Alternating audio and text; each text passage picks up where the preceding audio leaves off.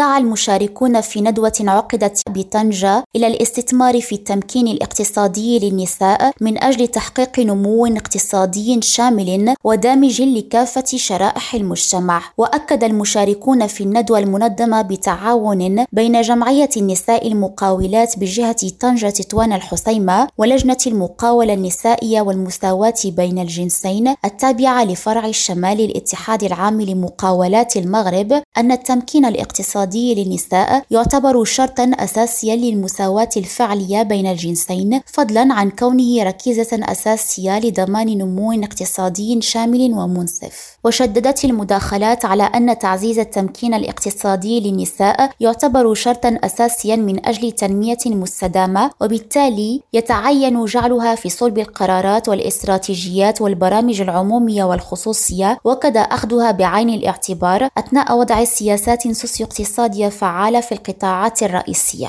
وتمحورت المداخلات حول تأثير مشاريع المرحلة الثالثة للمبادرة الوطنية للتنمية البشرية على الإدماج الاقتصادي للنساء ومساهمة وكالة التنمية الاجتماعية في التمكين الاقتصادي للنساء والإدماج الاقتصادي للنساء من خلال روح المقاولة إلى جانب تقديم باقة المواكبة التي تقترحها بعض المصارف ومؤسسات التمويل المغربية زين جناتي ريم راديو طنجة